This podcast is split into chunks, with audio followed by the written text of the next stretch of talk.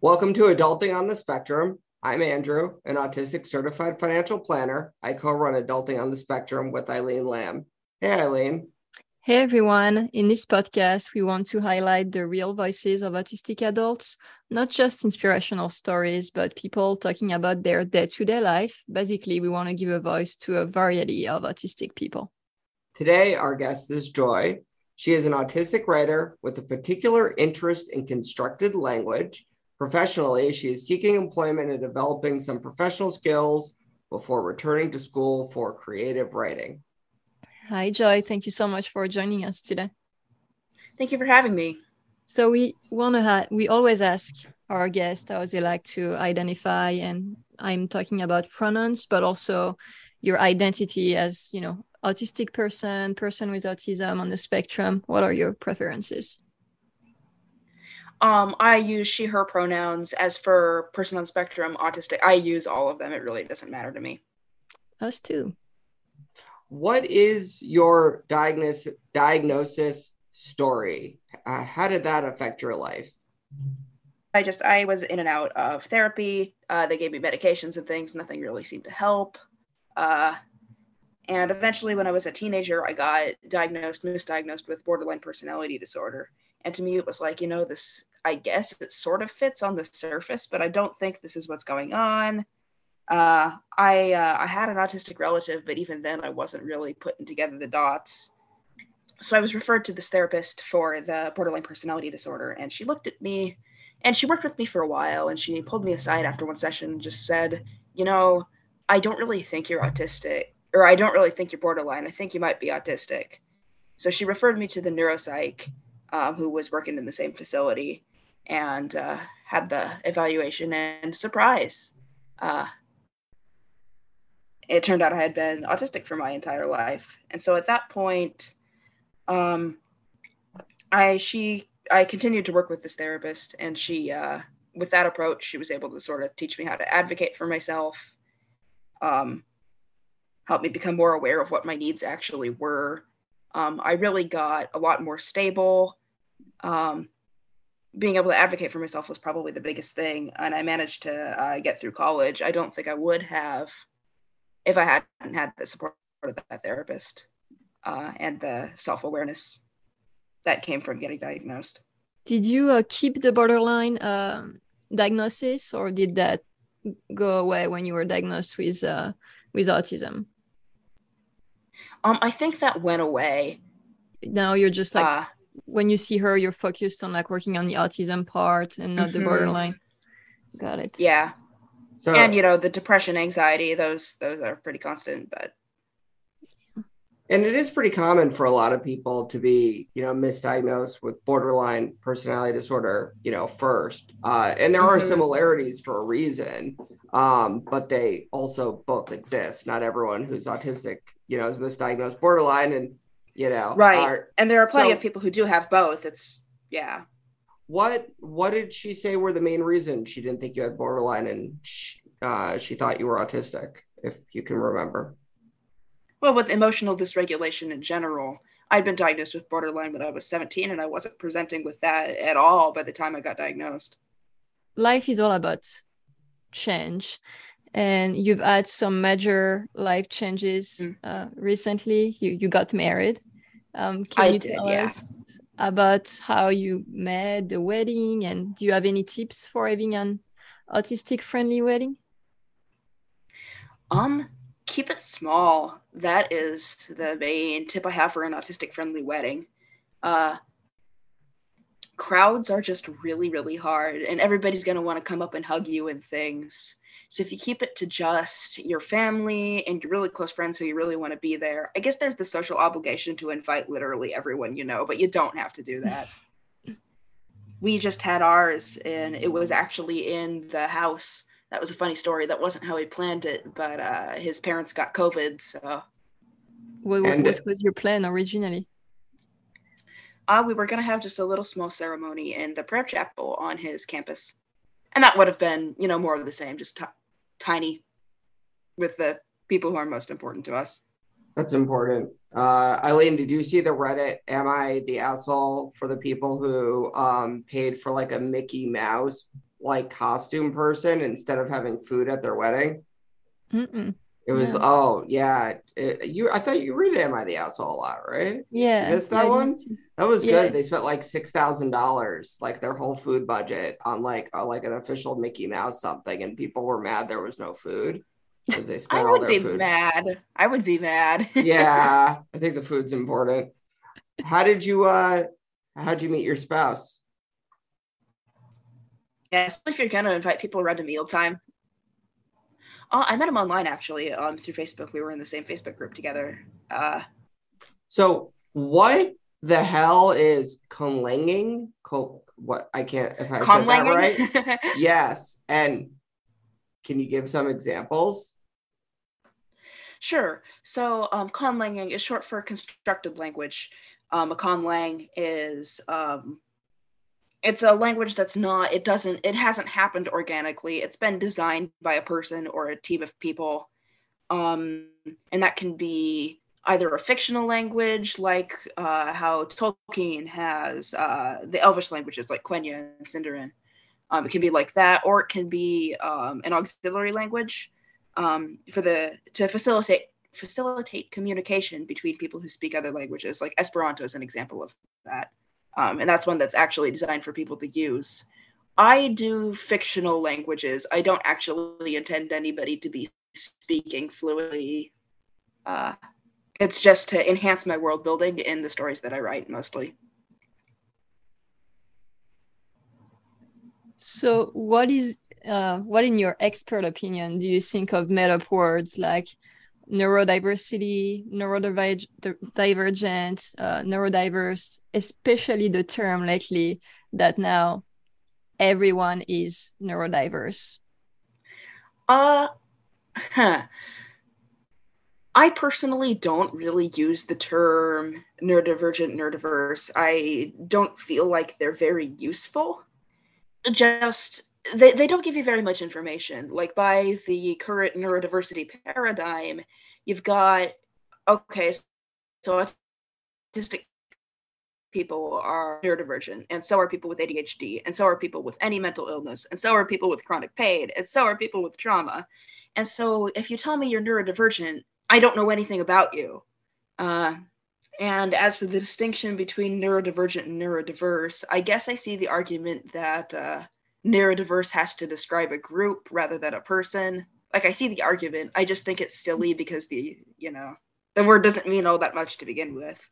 No, we we, we were definitely yeah curious given your your stand I, again just you know on language and I would agree with you that you know in general if you try to include everybody right then you don't end up really well you know there needs to be descriptors like you said it doesn't you know it becomes almost meaningless the more people you know described her under an Mhm. umbrella so so you mentioned that you had some obstacles to employment um Oh yeah.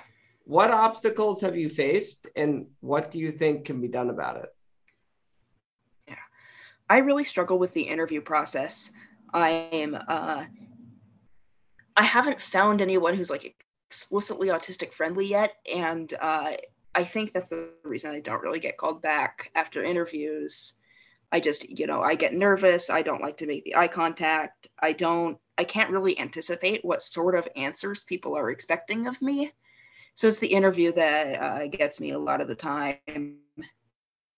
Uh, also i struggle to pick things up like during training so when i do have a job i can make mistakes at the beginning because i'm not quite grasping you know things that people would pick up on pretty quickly in general. Uh, so i think the employers get frustrated and they get let go. I'm just trying to brute force my way through applications at this point as for what can be done about it. I uh, applied to a tutoring job online recently and i uh, haven't heard back yet. Yeah, I mean, str- struggles with uh, employment and adapting to uh, life changes, as you mentioned, can be difficult. Mm, However, you also believe that the key uh, to moving forward is to avoid negativity online that many of us can get sucked into. Oh yeah. Tell us about that. Uh, well, I think it's you know there's nothing wrong with venting online about how uh, about when you find things difficult, but it's easy to get in this sort of I don't know can I call it a feedback loop, yeah. uh, where you complain about how hard it is and people just validate oh yeah it's super hard and you get into this mindset that the world is never going to change you're never going to get a job because this is just how everything is and I found myself getting into that mindset. Like I didn't even want to apply for jobs for a while because I just thought, you know, there's no way, there's no way they're gonna want to hire someone like me just because I get in this. I don't know. You look online and you kind of can reinforce your own negative thoughts if you're not careful. Yeah, def- definitely. And I think it's the problem of many groups uh, it's like an echo chamber whether it's like just an right. opinion or feelings and it, it gets really bad and many times it isn't even on purpose it's people want to be validating but they validate the wrong thing oh, yeah that's very true i'll invalidate everything you ever say eileen don't worry I'll, I'll, I'll, I'll, always be there to argue with you okay Thank you, Andrew. yes Um, a little bit of I don't even know if that's sarcasm. That might be mostly true. like half sarcasm, maybe, Eileen. So, yeah, no, I mean it's needed. But it's good. It's good to be challenged. Yes. Um, so you were going to college not just as an autistic person, but during COVID 19. And can you tell us what that was like? I mean, to, again, talk about change and uncertainty. There must have been quite a bit oh man, it was so it was sudden. We that March, uh, March of 2020, we um, I went to my brother's wedding um, in a different state, and um, you know the place was packed. It was a huge wedding. I remember dancing, you know, to Taylor Swift songs or whatever. And we're like, you know, life doesn't get any better than this. And then as soon as we came back home, it was, you know, we have this pandemic now, and we went straight to lockdown pretty much um, my classes were suspended because because uh, our spring break got extended. They didn't know what to do about the classes, and then we just went online for the rest of the semester. Is like I, I left campus and then just didn't go back. Uh, and just I remember just the contrast between that wedding and just nothing. I went and I uh, I lived really close to my campus, uh, so I would just I would go walking just to give myself a semblance of routine, I would walk around campus to like, I wouldn't go into the buildings, but to where my classes used to be, just completely deserted. It was just me. Because, uh, you know, I would have fallen apart if uh, I wasn't out there going somewhere like I had been before. I just had to hang on. Uh, it was really hard. Just the starkness of it is going to stay with me forever. Uh, we had uh, the COVID cases in my home state were um, not as severe as elsewhere in the nation. And um, so our governor decided to open things up a little sooner than some other states. And that was a bit of a controversial decision. But regardless, um, Zoom in person classes the next semester. Um, so there was sort of that return to normalcy, but it was just a little everyone was on edge. It just wasn't the same. And I ended up feeling like I lost half of my college experience because of because of COVID nineteen and uh, all the measures that had to be taken. It really was a rotten time. And on top of that, I lost three family members, not of COVID, but around that time, just in quick succession. Um, so it was just, it was a really hard time. Uh, I think it would be hard for anyone. But on top of that, I just, you know, we're autistic. We resist change. I know that you like uh, video games. Did that help you uh, cope in any way? Oh yeah, uh, I played Stardew Valley all throughout uh, the pandemic. That really helped. Uh, just to get away from it all. Stardew Valley. Uh, it's this little. It's a farming simulator RPG thing. Uh, it's very cute very wholesome. Uh, it's not like serious gaming at all, but uh, especially during that time, you just need something light and fluffy to oh, get yeah. you through life. I like video games like uh, Animal Crossing, Pokemon. Yeah, uh, Stardew's right in that genre along with Animal Crossing. No, that's that's cool. I need to check it out. Uh, I've never heard of the game uh, Mystery Dungeon Explorers of Sky, but do you right. know about it? That yes, that is my all-time favorite video game. It's this really obscure Pokemon game. I've only met like two other people who have ever played it. Uh, it is wonderful. It's a, I think primarily the gameplay you describe it as a roguelike. I think that's just how you would classify it. Uh, but the story is quite good and the music is excellent. Uh, so what do you do in the game, like compared to the other Pokemon games? Sure. So a difference is uh, you wake up on a beach at the beginning of the game and discover that you have turned into a Pokemon, but you have no memory. Oh. So uh, you are exploring dungeons with your Pokemon partner. Uh, there aren't any other humans in the game. Just just Pokemon. Yeah. Well, that's cool. What uh console do you play it on? Nintendo or what is it? It was a Nintendo DS game. Yeah. Oh, it was a DS game. Oh, that's cool. I have a DS. I need to check. I think they released it. I think they released it for Wii U as well as a digital download, but you know, I never had a Wii, so. Or or, or let alone a Wii U. Like, yeah, but. Yeah. Actually, one of my employees and friends actually does know the game, and he does have it for DS. So there are three people. So. Woohoo! He plays a lot of Pokemon. So I asked him yesterday. I'm like, "Do you know this game?" He's like, "Yeah, I have it for DS." So yeah, it's so good. Uh, I think it had some mixed critical reviews, but uh, I don't let that sway me. Uh, what did you like so much about it? Mostly the story. Uh, I thought it was excellent. It I replayed it recently actually uh, with my husband because he had never heard of it, and um, the story holds up pretty well. Like I was impressed as a kid, but kids are easily impressed. Mm. Uh, I really thought it held up. That's awesome. All Pokemon game hold up very well. Like right. I'm still playing Pokemon like Let's Go, which is basically the newer version of uh, what it used to be uh, when I was a kid. Mhm. Love it. Yeah, I think the first Pokemon game I played was uh, Yellow. Yeah, yeah, I love Yeah. that you. Mine was red. Yeah. Did I tell you, uh, Eileen, ever that that's how I bonded with my wife Jessica? Like, Aw. um, Yeah. over over a video game that I lied and I said I played. I hadn't played it yet. It, it was never. Portal. Oh. It was Portal. Oh. Portal Two I just came out, and I did end up playing both of them, but I pretended I liked it, mo- you know, more than I did. Those are pretty fun. Yeah. Yeah. So, uh, what did you study in college, and why? Uh, so I was initially a music music education major, but I changed it over to English pretty quickly. Um, I had a particularly good British literature class that I just adored. Uh,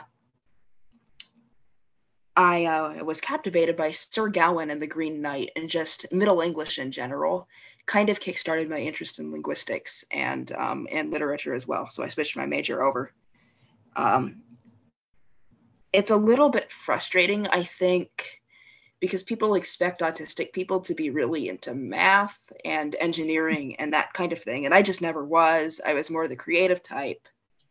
Um, but then I never f- quite felt fully at home in the English world either, because there's just so much subjectivity in, um, especially literary criticism.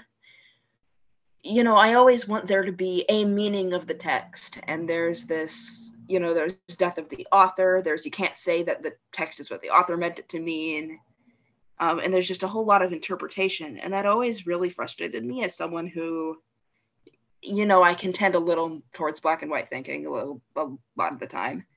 And I just want there to be the same objectivity that maybe there is in music theory, which is what I did before. And um, so that's kind of why I gravitated towards the systems of conlanging rather than literary criticism. Because I like things being, they're not necessarily perfectly regular, but they're systematic. And to me, that is where the beauty of language lies. And that's why I, that's why I majored in English to begin with. Did you know that there is a college scholarship for speaking Klingon? I didn't know that, but that is awesome. I wonder all- if there's one for Quenya. I don't know. I we I give presentations like sometimes on like college planning and people getting ready and like you know weird scholarships and that's always the one that like stuck mm-hmm. with me that i like to mention is that if you can speak klingon there's it's like a five hundred thousand dollar you know scholarship but still that's in, that's awesome. Maybe you should start yeah I, klingon is fun language that you mentioned that i can't repeat so. Yeah quenya is uh tolkien's one of his two well he had more than two i think. One of tolkien's elvish languages. Nice, so cool. It's funny what you said about like how people expect autistic people to like math and engineering, and I was the same. I was always into like uh, languages. You know, obviously my first language is French, and yeah, I've never been into math or science and all of that. And I don't know why that cliche uh, of it is sticking so much uh, to the auti- the idea of people have of autism because it's not true for so many people. I mean, then you have people like yeah. Andrew, but. mm-hmm. But there's this idea that we can't be creative, and uh, I wonder if that's why was missed as a child. Just because you know I was in my own imaginary land all the time, uh, and you know they look for things like the lining up toys and quote unquote inappropriate play. That was actually my brother. Uh, he would line things up, uh, and he's he's uh he has his PhD. Does he have his PhD yet? He's getting his PhD in mathematics. Uh, somehow he doesn't have a diagnosis, but uh, well, okay. Uh, but I wonder, I wonder if this is a male-female thing. If just women tend to be more imaginative, even if they are autistic. I don't know. Yeah, yeah, that might be true because you know all of the people I know who are autistic and creative are more, yeah, they're all women actually, and then there are the people into math who are boys. Might might be a gender thing. Mm-hmm. And then I know autistic. I know autistic women who are into math too, but uh, a bit more rare. Yeah, it's interesting. I'm sure uh, the criteria for diagnosis are gonna change uh, over mm-hmm. the years. They're already kind of picking up on, yeah, those those things like how you know girls have less restrictive interest and all of that. Um, or less obvious. I guess what I read that really st- stuck with me is that girls, their special interests are more what would be considered normal. Uh, so or like socially acceptable, yeah. Yeah. I, oh, like the horse girls, yeah. Yeah. So so it, that's how it can be me. It's like, oh, she really likes it, but you know, well, you know, who doesn't like horses? Or like I was really into soccer. When like boys, it's more like, yeah, maybe like trends or something a bit more unusual. So it's more obvious. Right. Yeah. Uh, I think for girls, sometimes it's boy bands or things that are not necessarily abnormal for a teenage girl. Yeah, totally. Uh, for me, it was Pokemon. It when I was little, and then uh, I had when I was in high school. I was obsessed with sonnets, the poetic form, and I wrote 300 of them in my four years of high school. Uh, and I think people just saw that as me being nerdy and quirky yep. and maybe a little bit obsessive. It, it, doesn't. It's not. It doesn't seem like the same thing as um, the boys who really like trains, for instance. Yeah. Uh, but it definitely was. It was pretty rigid, pretty restricted. Yeah, looking back, I mean, I feel like it's so much easier to see now that you know we can look back on these things. Uh, but mm-hmm. yeah, I, I'm gonna ask you some quick fire questions. So mm-hmm. basically, mm-hmm. it's just like quick questions, and you tell me the first answer that comes to your mind. Okay. What is your favorite memory as a child? Favorite memory as a child? Uh, going to the pool with my dad. Oh, that's so sweet. What's your favorite Pokemon? Pikachu. That's everyone's favorite Pokemon. Yeah, I like Eevee. Like he's so cute. I do like Eevee. I like all of them. Ah. Yeah. What's your favorite drink? Water. Fair enough. What's your favorite portrayal of autism in the media? Hmm. It's an unpopular opinion, but I do like Shaun from The Good Doctor you know, I've only seen a few episodes, but yeah, I've I've heard it's like on the cliche side. Um, it is, but I like him. What's your dream job? What was your dream job as a child? Oh, do you have a dream job now? Uh, dream job as a child. Um, I actually wanted to be a software engineer, like my uh, like my oh. brother. Uh, dream job now. I would love to compose music for video games. Well, thank you so much for joining us today. It was a uh, great mm-hmm. speaking with you. Do you have a social media anywhere you want people to find you online? I tend to keep to myself online. I do have uh, a writing page, but I never post to it. So, yeah. Well, thanks for having me. Yeah, of course. Have a good night. Thank you. Bye bye. Thank you. Bye.